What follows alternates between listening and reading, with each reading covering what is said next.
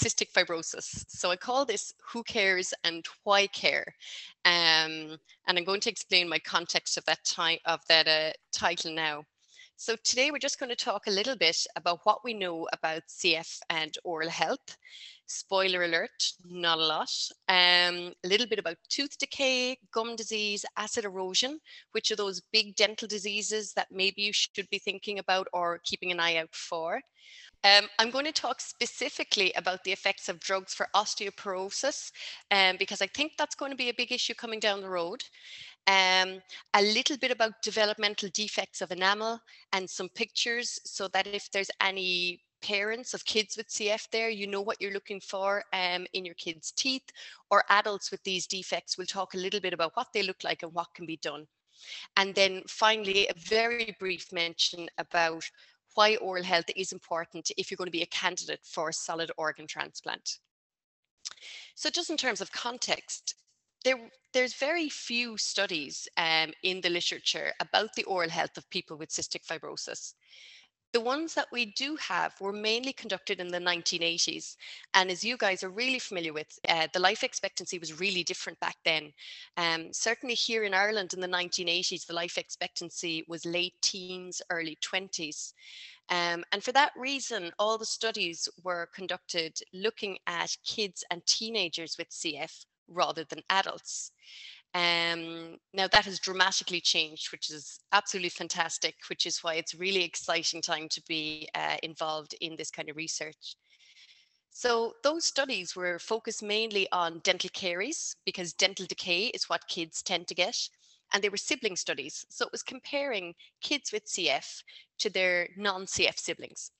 And what those studies showed was that the kids with CF had less dental decay than their siblings. So it was thought that because these kids were taking continuous penicillin, that that was affecting the bacteria in the mouth that's associated with dental decay. However, um, things have really changed since the 1980s, as I mentioned. There's been massive progress in the pharmaceutical management of cystic fibrosis, totally changed life expectancy and quality of life.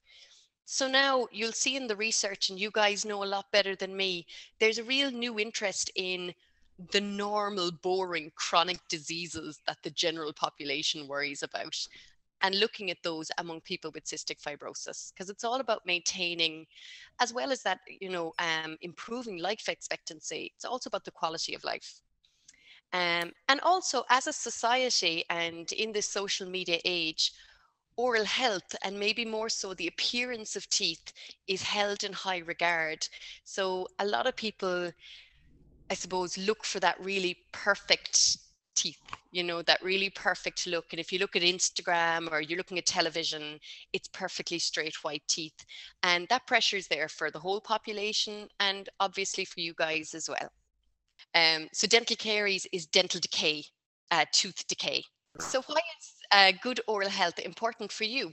So first of all, this sounds obvious, but the mouth is the start of your airway. And over the past couple of years, since I started the research project I'm working on now, when I speak to respiratory consultants, they're all they're always surprised that there's so little research on oral health um, because the mouth is the start of the airway and there's so many studies on like sputum and uh, further down the airway but you know what about the mouth it's important to have a regular dental practice for routine care and emergency care. And if any of you were looking at the CFRI um, conference there, where Dr. Donald Chi from the University of Washington was talking, he did make a good point. The last thing you guys want to be doing is sitting in an emergency room um, if you can avoid it. And certainly here in Ireland, for out of hours care at evenings and weekends, we have very um, limited access to dental care out of hours. And a lot of people with dental infections end up going to medics who don't really know what to do about dental infections and sending people on to hospital. And as a vulnerable group, that's not where you want to be. But if you have a regular dental practice, you've got a much higher chance that they're going to have an out of hours service that you can contact. You, as a person with cystic fibrosis, may be at higher risk of certain oral diseases, and most of these are preventable if they're detected early. Um, dental infections and gum infections can cause issues for those with diabetes, and we know cystic fibrosis related diabetes is common among your population. Um, and also, dental pain is very debilitating. Uh, normal painkillers do very little for it. Also, it is worth mentioning um, fewer and fewer patients will need a transplant, but solid organ transplant is more common for people with cystic fibrosis than it is for people without cystic fibrosis. And if you need a solid organ transplant, you will need to be certified as dentally fit. We'll mention this a little bit. If you take bisphosphonates for osteoporosis, again, hugely common, you want to avoid dental extractions. And again, I'll come back to that. And also, you want your teeth to look good. It's really linked to our self esteem and how we feel about uh, our overall appearance now, um, uh, dentistry. So, uh, as Devin mentioned, we're doing a study in Cork, and this was something actually that kind of came about from talking. Uh, I was across from the University of Washington six years ago um, for a summer, and I met Dr. Uh, Donald Chi, and he said, Oh, that's interesting. You're from Ireland because CF is quite common in Ireland. And I said, It is. Um, one in 23 people here in Ireland carry the gene for CF. And if you speak to an Irish person, um, they will know somebody with CF. It's, it's very common here. So he was saying, Well, I've been thinking about um, oral health and CF. Now, my past research was into um, groups that were vulnerable in different ways. So we'd say elderly people, um, people in residential care, uh, people in stroke units, and how vulnerable they were and how their oral health was provided. And since then, it was kind of in the back of my mind. Yeah, cystic fibrosis, it's it's so common in Ireland. And actually, as a dentist, I don't know a lot about it. Um, so then once I started researching, I got further in and couldn't believe how little research there was. Uh, so I got onto Cystic Fibrosis Ireland and I was actually just wanted to speak to um, a couple of patient advocates just to understand a little bit more about how they access dental care, how they feel about going to the dentist. And actually the CEO of Cystic Fibrosis Ireland, uh, Philip Watt, came back to me and he said, you know, this has been on the priority list for us in terms of research. And if you work up a proposal and submit it, um, you know, we, we fund certain research projects. So Cystic Fibrosis Ireland got this off the ground with some seed money. Um, and then my own university, University College Cork, chipped in. And then we had some pilot data and we got a large grant from the Health Research Board to do a four year study to look at um, dental decay, gum disease, uh, the oral microbiome, so what bacteria are in your saliva, um, oral hygiene practices, diet, dental attendance habits, access to dental care among people with cystic fibrosis, and uh, to compare it to a control group. And my two PhD students working on this are Fiona and Niamh, and they know way more about me uh, than me about all of this because they're really on top of it. So dental caries, what is it? I preempted that question. Um, tooth decay. So the official definition is bacterially mediated loss of tooth structure. So what's important about this is that you have to have bacteria present um, in order to for a cavity to develop. So a lot of people have that general understanding that sugar causes cavities and they don't understand the mechanism. And I always feel that when I explain, um, it's all adult patients that I treat, when I explain to patients what causes tooth decay, it changes how they think about their diet and what makes them uh, at risk of tooth decay. So I'm going to explain it. Um, so there was this theory that penicillin use throughout childhood reduced the caries risk in kids with CF. And that's because penicillin tends to kill off a bacteria called Streptococcus mutans. Streptococcus mutans levels are 20 times higher in people with CF than people who don't have CF. Um, but as I say, penicillins um, kind of keep it under control. However, what Donald Chi pointed out when he did a review was that in the teenage years, there tends to be a reduction in penicillins that are prescribed, and it tended to change towards things like inhaled tobramycin. Um, and as I said, the drugs change because of the concern about Pseudomonas aeruginosa. And then these antibiotics that teenagers and adults were on actually didn't suppress Pseudomonas or, or didn't suppress Streptococcus mutans anymore.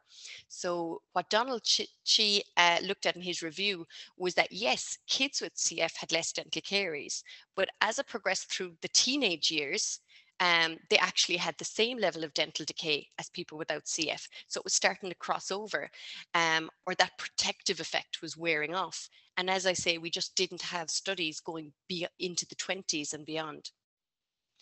So you need bacteria in your mouth to get decay, and you also need sugars, um, fermentable carbohydrates. But the frequency of the sugar intake is key for your decay rate. So what happens is when you have sugar, the bacteria in your mouth feed off that sugar and they use it in their uh, metabolism. And a byproduct of that process is acid. So the normal pH of your mouth is roughly neutral. It's about 6.5 to 7. So that's about neutral. Um, but the bacteria in your mouth, as soon as they get sugar, what they actually produce is acid. And that drops the pH of your mouth into the acidic zone. So you can see in this graph down here, and I'm not sure if my pointer is appearing, but um, your pH drops. So this is somebody having a sugary drink and following up 20 minutes afterwards. So somebody has a sugary drink and five minutes afterwards, their pH is gone right down to about five. So that's actually a really big uh, drop because I know you were talking maths there, but the pH scale is a logarithmic scale. So a drop of one is a tenfold drop. I hope I got that right. Um, but the critical pH of enamel is 5.5. So what's the critical pH of enamel? The critical pH of enamel is the pH at which enamel starts losing mineral ions. So once your mouth gets acidic and once it gets below 5.5 in your mouth, your teeth actually start losing calcium and phosphate ions. So they actually soften, for want of a better word. Now, once the pH comes back up again, your, your teeth can actually remineralize and they can take up some of those ions again. But if you imagine, this is called the Stephan curve, this, this graph. This is somebody having one sip of a sugary drink, and it takes 20 minutes for the mouth to come back up to the pH it was. But how many people take one sip of a sugary drink? They don't. So if you're having a cup of coffee, um, and I don't want to make anybody feel bad out there for a cup of coffee with a sugar in it or a sweet, you know, something sweet, um, honey or similar. It doesn't matter if it's natural sugar or artificial sugar you'll get a drop in pH. And if you're sipping away at that cup of coffee for 45 minutes, the pH in your mouth will stay acidic until about 20 minutes after your last sip of that cup of coffee.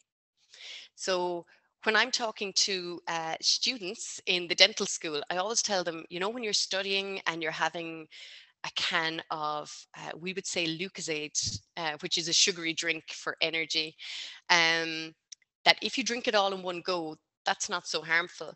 But if you have the bottle next to you and you take a sip and you take a sip and you take a sip and you could be grazing on that for a couple of hours, that actually really puts your teeth in a very vulnerable position because they're staying in demineralization.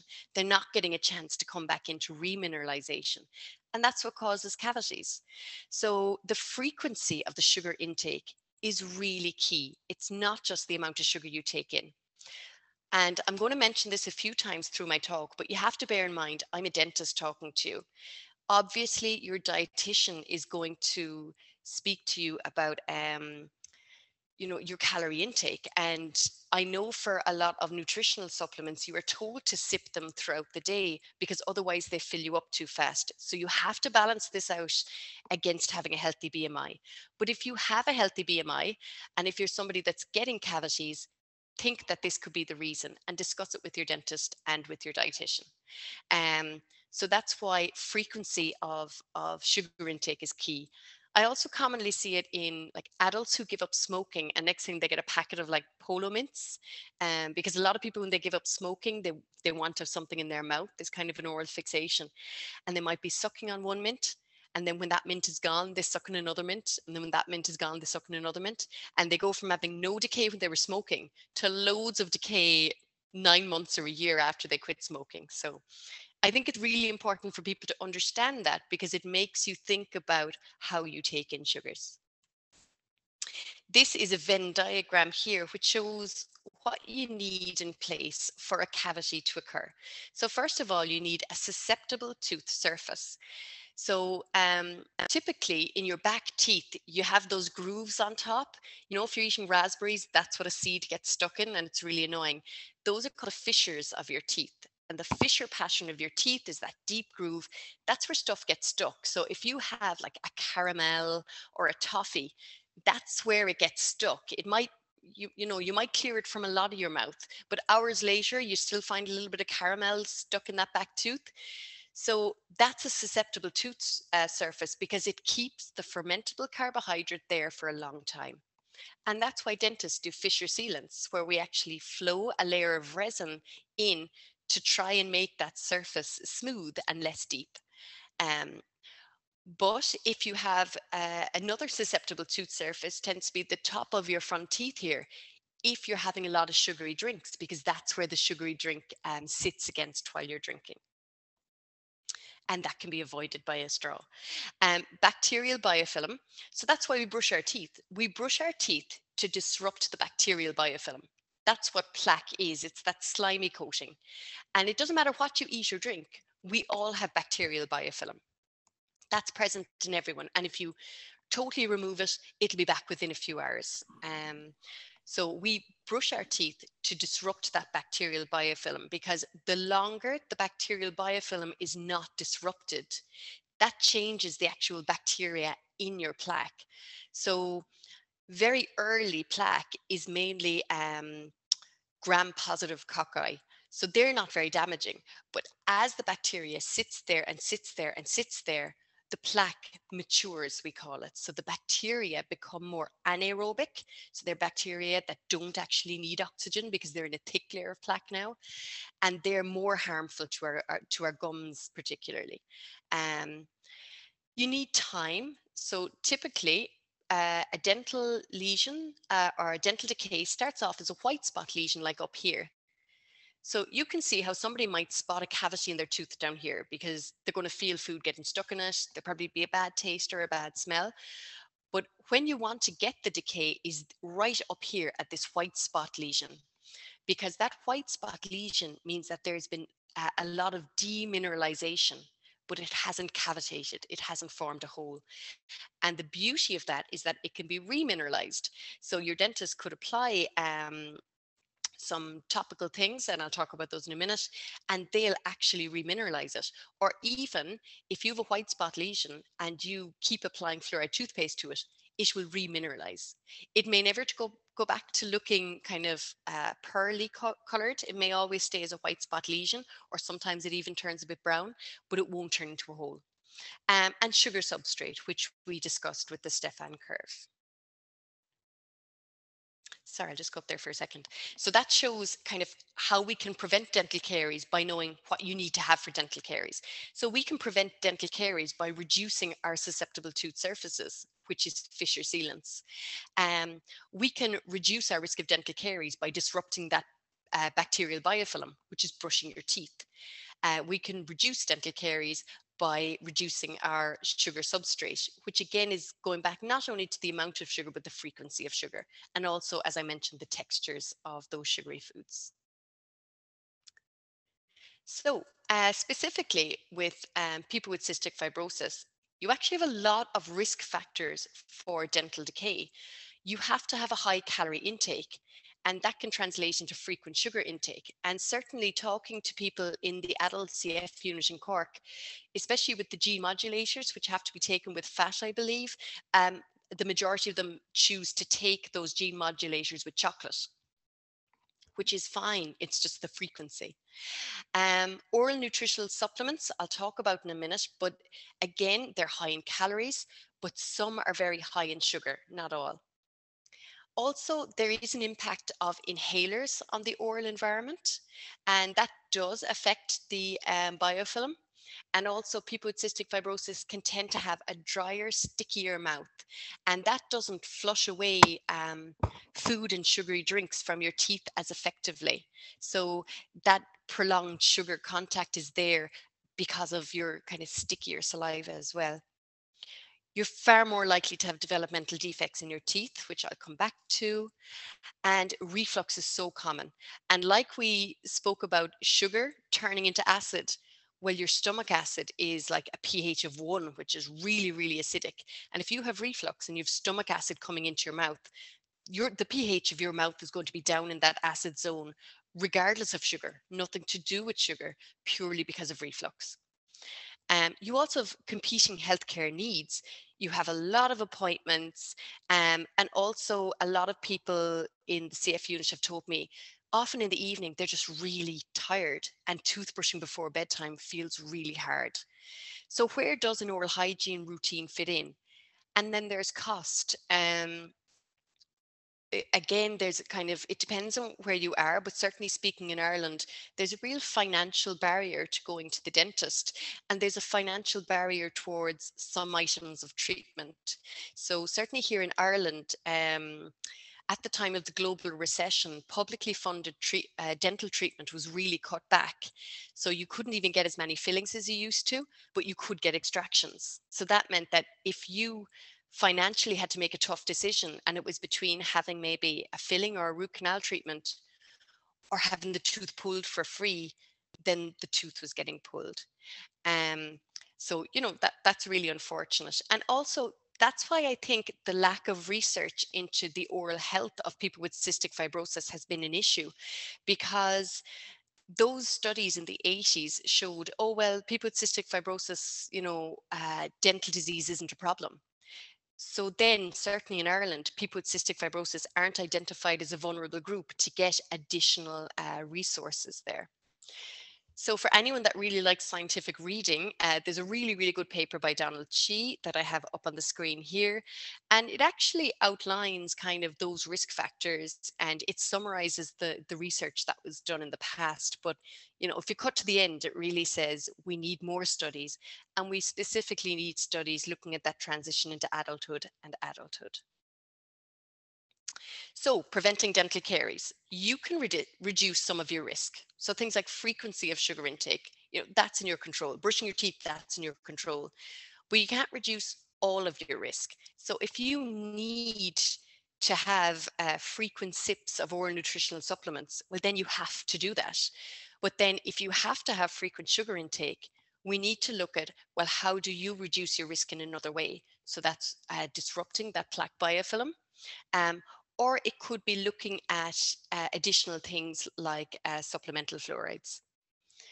So you need to balance reducing sugars with maintaining a healthy BMI. And that's why I think it's really important. And we've started working on it here in Ireland with dentists to teach them about CF, because I think it's very unfair of a dentist to turn around and say, oh, just cut out sugar, because your dietary needs are more complex than that.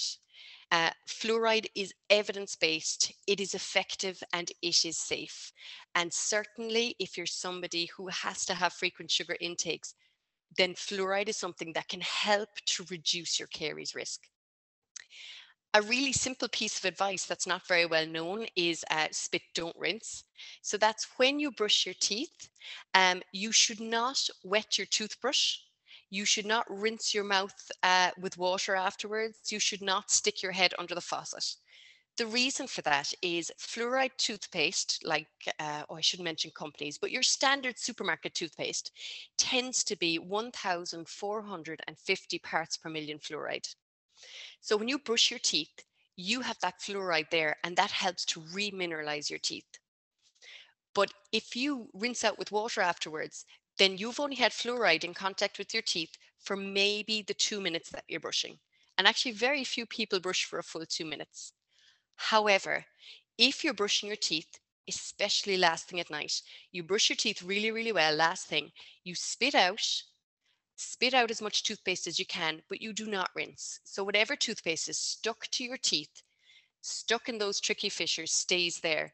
That's going to work for hours and hours and hours to remineralize your teeth. So it's a really simple thing to do and it doesn't cost anything extra. Spit, don't rinse. Do not use a mouthwash after brushing your teeth if you're at risk of dental decay, because all you're doing is rinsing off that, you know, uh, supersaturated fluoride toothpaste. Even fluoride mouthwashes have a concentration of something like 225 parts per million, which is or 500 parts per million fluoride, but it's an awful lot less than in toothpaste. So toothpaste is what you want to leave on your teeth for as long as possible.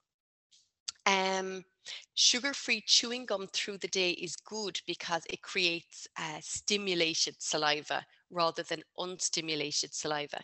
So stimulated saliva, when you're chewing something, tends to be um, more fluid, washes your teeth better. So uh, it's a very positive thing.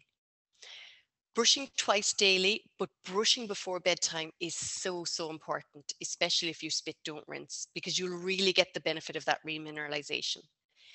And regular dental attendance to catch those white spots early before they're cavities, because that means you're not getting a filling, you're getting something remineralized and ask your dentist if you benefit from additional fluoride. So your dentist will then ask you questions about like your water supply, if it's a public water supply, if it is fluoride in it, if it's well water. They'll ask you what toothpaste you're using. They'll ask if you use any mouth rinses and they'll look at your current kind of fluoride regime and see what would help. So I would often tell people if they're brushing morning and nighttime, and they're kind of still getting the odd cavity um, and we want to prevent it, then I tell them in the middle of the day, maybe use a fluoride rinse, like after their lunch or something, but at a different time to brushing. And make sure your oral hygiene routine is achievable. Sometimes you can go to a dentist or a hygienist and they'll talk about brushing, flossing, uh, mouthwashes, water picks. Uh, it, it, it's just, if it's not achievable, you won't do it. So start off with if you brush twice a day and you can make that achievable, that's really, really positive. Oral nutritional supplements are commonly prescribed, certainly here in Ireland, for people who need to bring up their, their BMI. Um, so one of my PhD students, Niamh, actually worked with the dietitian in the CF unit here in Cork, looking at commonly prescribed oral nutritional supplements here in Ireland. And she created an amber list and a red list. So here in Europe, we have food labeling and for things like sugar and salt and fat, foods are labeled either green, which is have as much as you want, yellow, which is a little bit of caution, and red is try to avoid. So for sugar, um, obviously none of these are in the green category because, you know, they, they have to provide calories, so they're going to have sugar in them but some of them fall under amber and some fall under red. Now, I know this is a lot of small text, but if you look, for example, and these are all, some of these are shots, so they're small volume, but what she has done is kind of translate them all to 110 milliliters so we can compare. So if you look at the first one in the amber list, which is Fresubin, I bet you I've said that wrong, it's at 450 calories and it's 3.6 grams of sugar or one teaspoon of sugar. Okay, so if you take Fortijuce here, which is less calories, it's 300 calories, but it's 6.5 teaspoons of sugar instead of one teaspoon of sugar. So in terms of you can get your calories with these amber list oral nutritional supplements. Some of the issues we've had certainly here in Ireland is some of them are available um, on the public health service and some of them are not. And I think it's only by doing research and compiling this information that you can then uh, lobby the government to show why they should be funding, would say, the amber list or nutritional supplements rather than the red list. Um, so I think that's really, really interesting. And again, it was something that the dietitian in the CF unit found really interesting once they started working on it, because she was very much thinking calories, but then, and she was thinking about sugar for the patients with diabetes. But then when we talked about dental decay, you know, it's obviously beneficial to everyone to go on the lower sugar ones. Um, that booklet is actually available on um, the UCC Dental Hospital website. I have the link there, which is really long, but I can send it on um, for anyone that's interested. Periodontal disease. So periodontitis is another word for gum disease. It damages the soft tissue. So we know gingivitis, commonly bleeding gums. Um, gingivitis is actually not the biggest concern to dentists because gingivitis is completely reversible. So you look at these ads where somebody's brushing their teeth and they spit and next thing there's blood, panic. For most people, that's gingivitis, irritated gums. You brush your teeth a bit better for two weeks, completely reversible and nothing happens. 90% of the population will have it at some stage of their life. Periodontitis is the next step, and that's when you have inflammation of your gums, and then your body's immune system actually causes the bone around your teeth to start to get destroyed over time. That's not reversible. It is, however, painless, which is not a good thing. Because it's painless, uh, you're not actually aware of it until your teeth get wobbly. And at that stage, the bone is destroyed and there's very little that can be done. So it's really important to have an annual gum disease screening at your dentist, which is very similar, where they just use uh, a little ball ended probe and check around your teeth and it will tell them if the bone levels are healthy or not. So a lot of the population get worried after these ads when they're like, oh, when I spit, there's a bit of blood. That just means brush better, brush harder, brush more often. That doesn't worry a lot of dentists but it can be a sign of periodontitis, which is less common. But the only way of knowing is your dentist checking what the bone levels are around your teeth. And unfortunately, patients who lose their teeth due to gum disease are often not the best candidates for dental implants either, because uh, the same conditions that cause the gum disease cause periimplantitis, which is an infection of implants. So periodontal disease and cystic fibrosis. So um, um, cystic fibrosis related diabetes is very common and poor glycemic control is a major risk factor for periodontitis. Uh, the other thing is genetics. Um, so we know some people never brush their teeth and they'll have gingivitis, but it never progresses to periodontitis. So why does it progress to periodontitis in some people? Well, we know if you've diabetes, that's you've a much higher chance of it moving to periodontitis. And also if there's a family history of gum disease or losing teeth. And there's also this bidirectional relationship where if you have gum disease, you can actually find it harder to get your diabetes under control um, because of the infection in your mouth.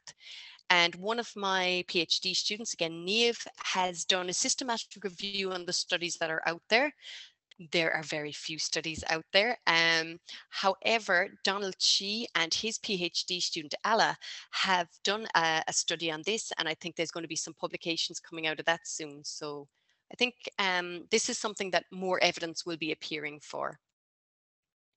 So to prevent periodontal disease, there are different levels of susceptibility. Sometimes it's just unfortunate. Some people brush, brush their teeth really well and they still get periodontitis.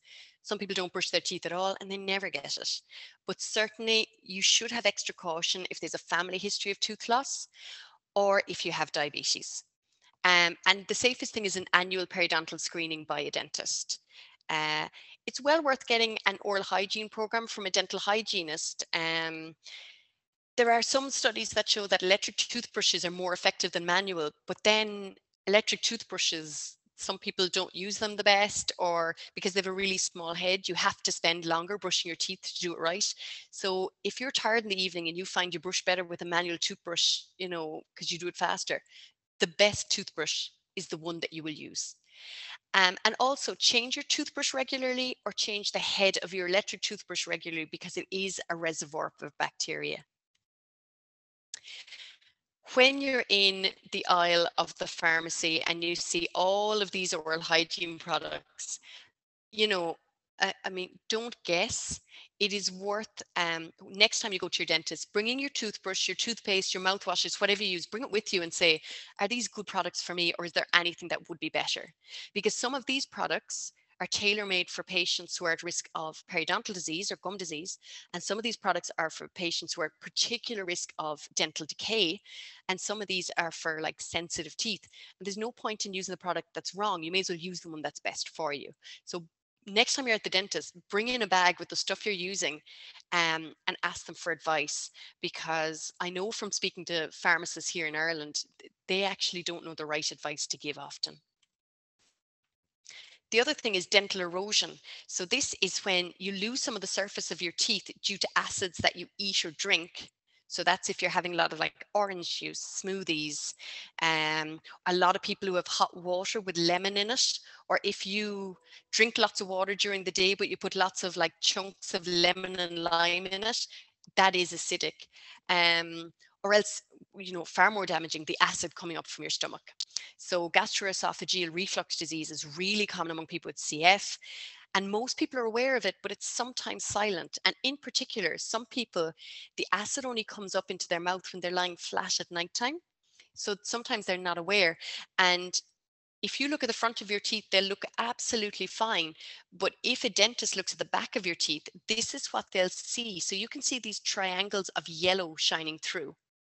Or on the molars here, you'll see these islands of yellow shining through. So the outside of your tooth is enamel, that's pearly white. When you get through the layer of enamel, you're into dentine. Dentine is much softer, much more easily damaged. It's a darker yellow color and it has a more direct connection to the nerve. So um, once the enamel is lost, you're not getting the enamel back. So again, this is something that the earlier it's picked up, the better. But very often you don't know it's happening unless the dentist picks it up or else you may see the edges of your teeth start to chipping because they're actually getting thinner and thinner or your teeth start looking shorter. It's so difficult as a dentist to replace the lost tooth structure.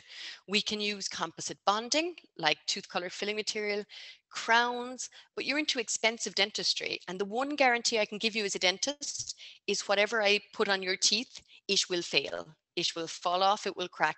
Nothing lasts forever. If you're buying like a dishwasher or a car, you don't expect it to last forever dental materials don't either. Composite bonding on average lasts five to seven years. A crown will last on average 10 years. So the younger you are getting this dental work done, the more times you'll have to pay to get it redone. So the most important thing is that once this is detected and hopefully early, it's getting that disease under control. So where's the acid coming from? If it's your diet, then that's something that can be found out. But if it's from your stomach, then then you need to liaise with your um, with your medical practitioner to get that under control. And what I have noticed here is that people tend to be put on a proton pump inhibitor, which is a drug for reflux. Um, omeprazole is the most common one here, but the dosage can actually be too low.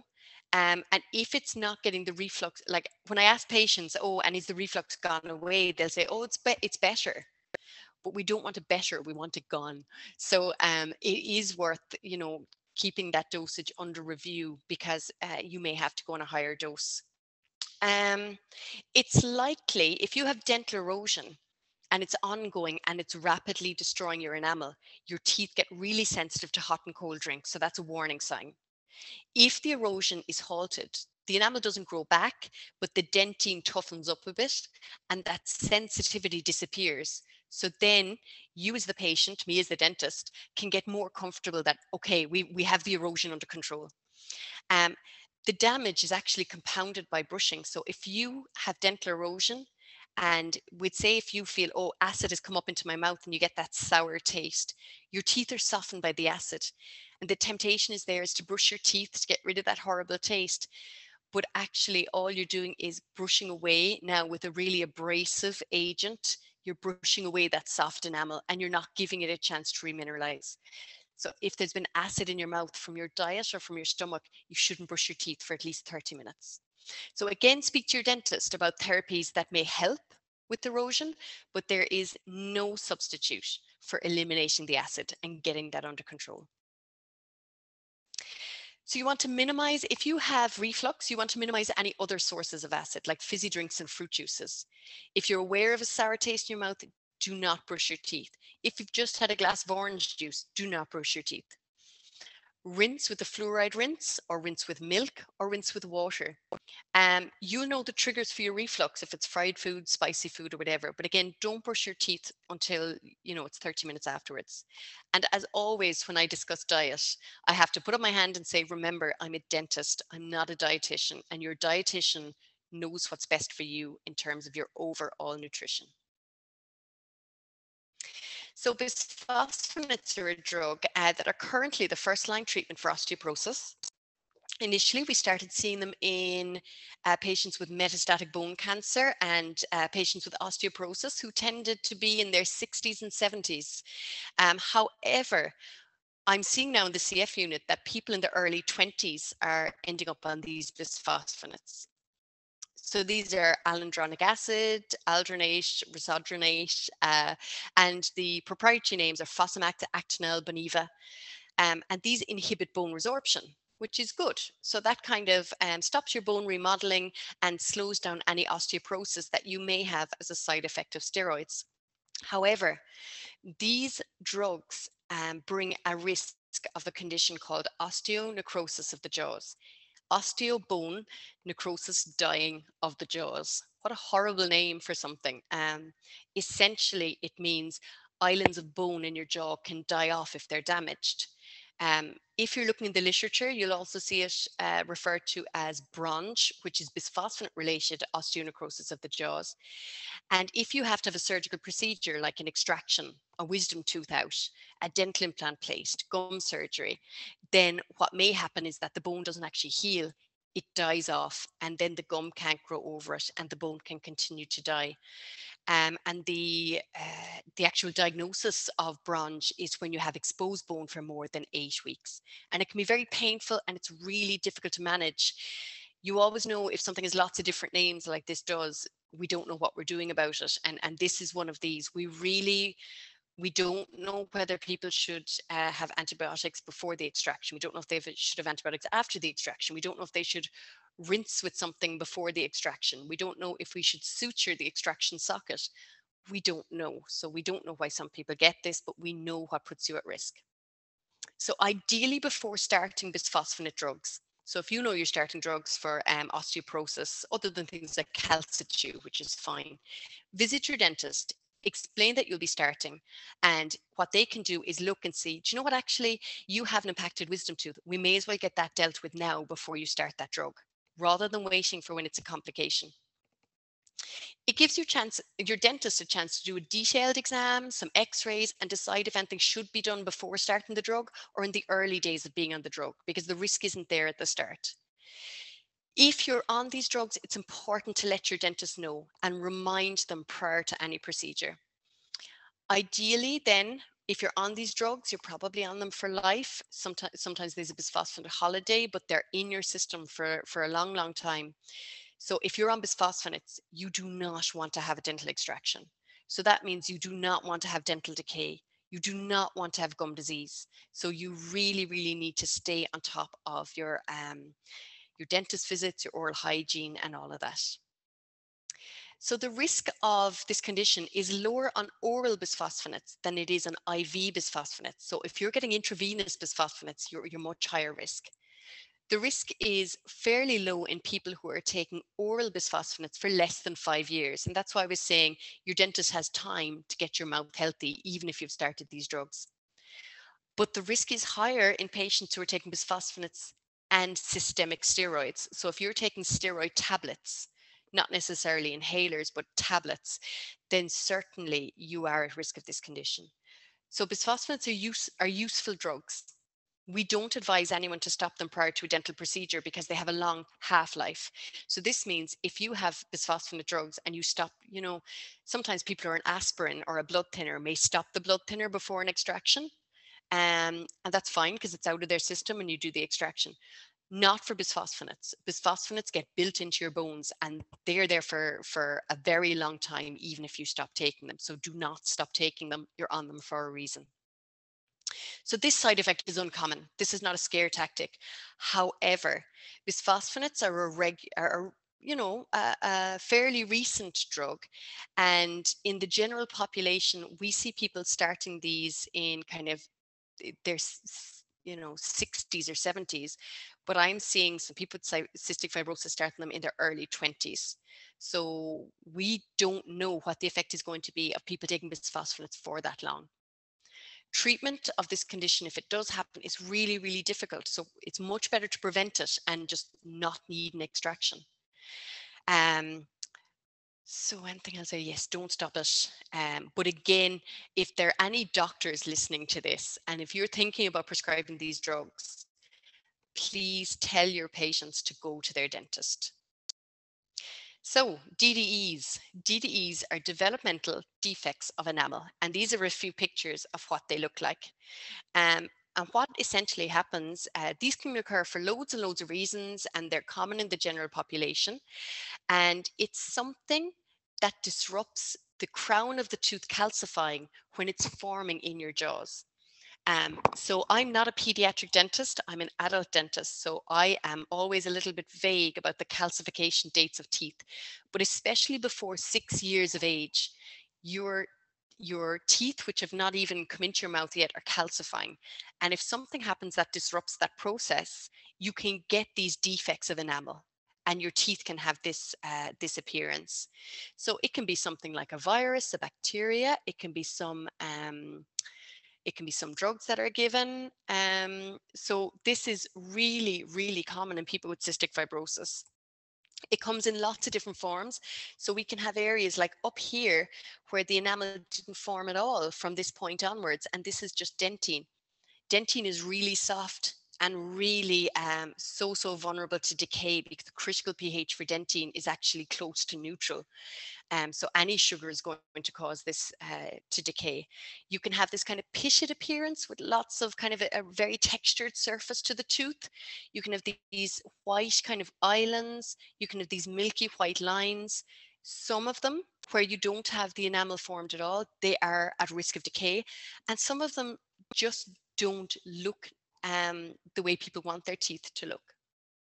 So they're common, but extremely common in people with cystic fibrosis. In the study we're currently doing, I don't have the figures yet, but nearly every patient I'm looking at, I can see some DDEs. There's different forms and varying severity. It may be very mild, it may be very severe. Typically, the main concern is appearance, but some forms of the defect make the tooth more susceptible to decay. As soon as, the, because this happens when the tooth is developing in the jaws, you know this isn't decay because as soon as the tooth comes into the mouth, the parent will see it in the child's tooth. So as soon as it's seen, there should be a referral to a pediatric dental specialist who will look at the type of DDE that it is and determine um, what the risk is. Very commonly, if you see the defects on the upper front teeth, it will also affect all of the um, first molars as well. So some pediatric dentists will want to very quickly put some uh, stainless steel crowns on these teeth as soon as they come through. So they occur when the crowns of the teeth are developing in the jaws, which is under 10 years of age, but particularly under six, which is in this why in the study we're doing now, and I'm seeing loads of people with cystic fibrosis with DDEs, we have a registry of a number of hospitalizations that um, kids with CF have had, and we're going to see if there's a link there. So the upper front teeth tend to be affected by an event that happens before four years of age. So when the tooth erupts into the mouth, you'll see it straight away. That's how you know it's not decay. It's there from day one. It doesn't develop a couple of years later. That's something different. So the tooth may appear with brown patches, white patches, mottled, kind of patchy appearance all over, faint milky white lines, actual islands where um, enamel is missing. So if teeth are hypomineralized, they'll be more susceptible to decay and a dental intervention will be needed. If the teeth are not hypomineralized, um, but the appearance is unsatisfactory. There are a range of options from acid abrasion to bleaching to veneers. So this is a treatment here. You can see in picture A, these um, again, teeth that we would say just have a patchy appearance. So A and B, the top two pictures are the before pictures. And the bottom pictures here are after treatment um, with a resin infiltration system. So what this actually the dentist can do is apply an acid to the teeth to make them a bit more porous, and then apply this clear resin varnish that gets sucked up into the enamel. And what it does is it changes the translucency of the enamel um, because these white patches look white because of the way they're reflecting light. Once the resin gets in there and hardens, immediately after the treatment, and um, those white islands can disappear. This is effective on white patches, not so much brown patches. This is another one here um, where you can see on top these islands where the teeth just look patchy. And again, straight after, um, it's called Icon treatment is the brand that we use here, but it's a resin infiltration system. And this is different to fissure sealants because it has to be um, a, a resin that can actually get sucked up into enamel. Um, and again, here you can see some of those white patches and treatment can be very effective. Treatment may take up to three visits of treatment, but it's effective. And the most important thing is it doesn't involve cutting your teeth. So you are not damaging your teeth in any way. And the best teeth you have are the ones that you were born with. Um, we don't like, I mean, when necessary to improve appearance, we can put crowns on teeth or veneers on teeth. But as soon as we pick up a drill to your tooth, we are shortening its lifespan. So where possible, these kind of interventions are called minimally invasive treatments and they're much, much better. Bleaching is another option. So you can see the before bleaching here and the after bleaching. It's not that you know, perfect toothpaste to add teeth, but it's much, much better, isn't it? Um, the bleaching, I think I have a few more notes on. I do. So if you're looking for this kind of a result here, you don't want one visit of in-office bleaching.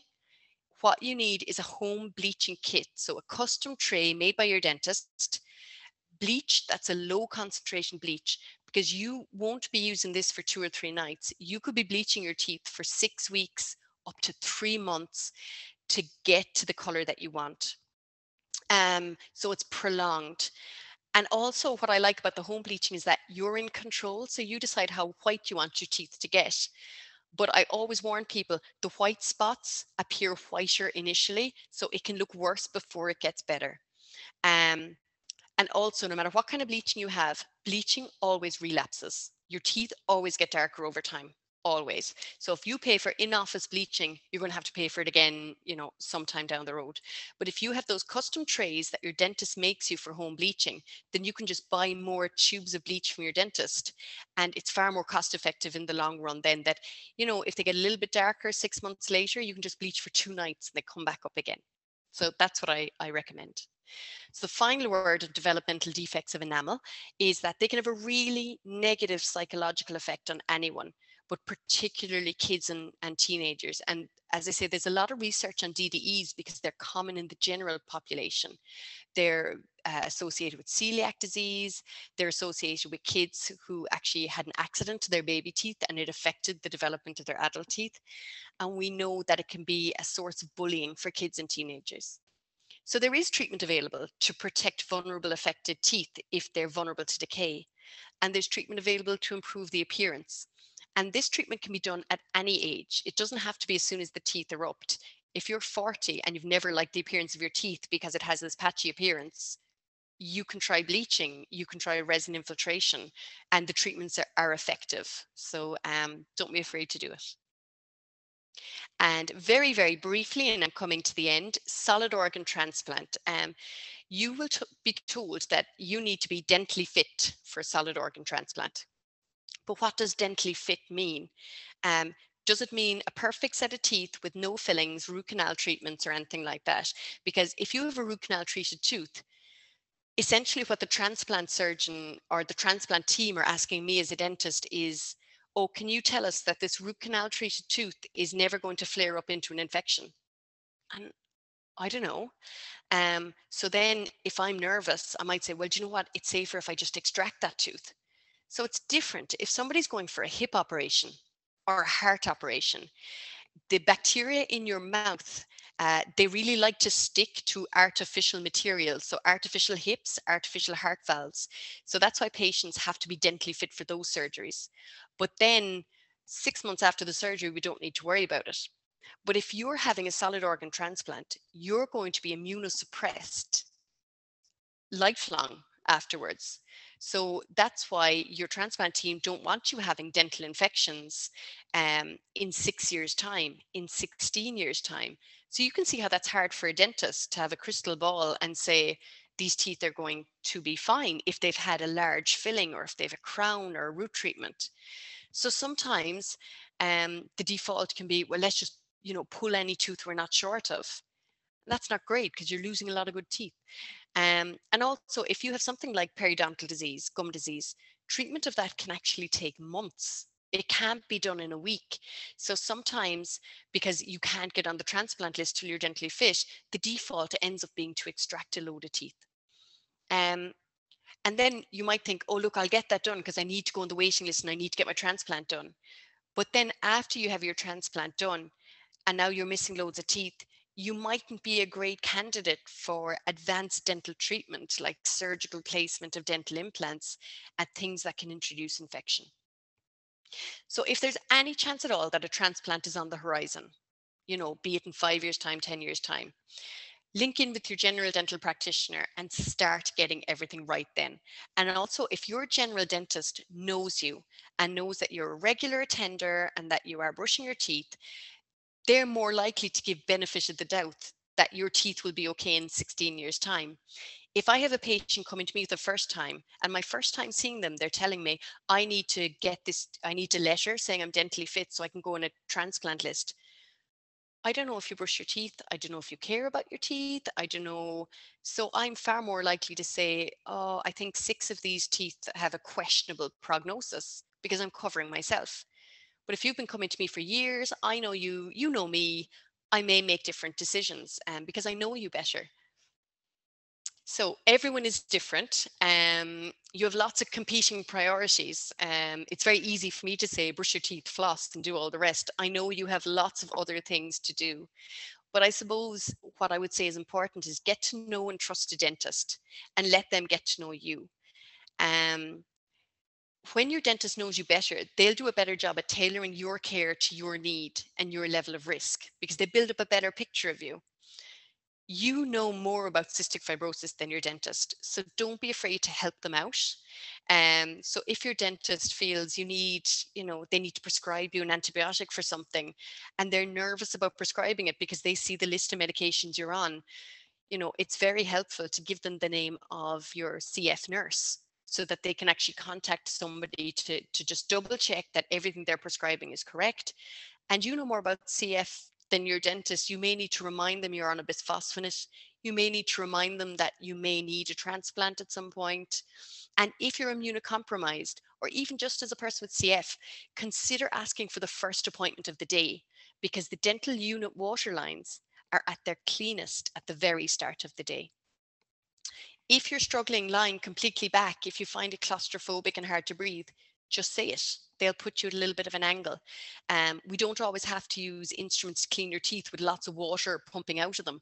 We can do it with more old fashioned but equally effective hand instruments.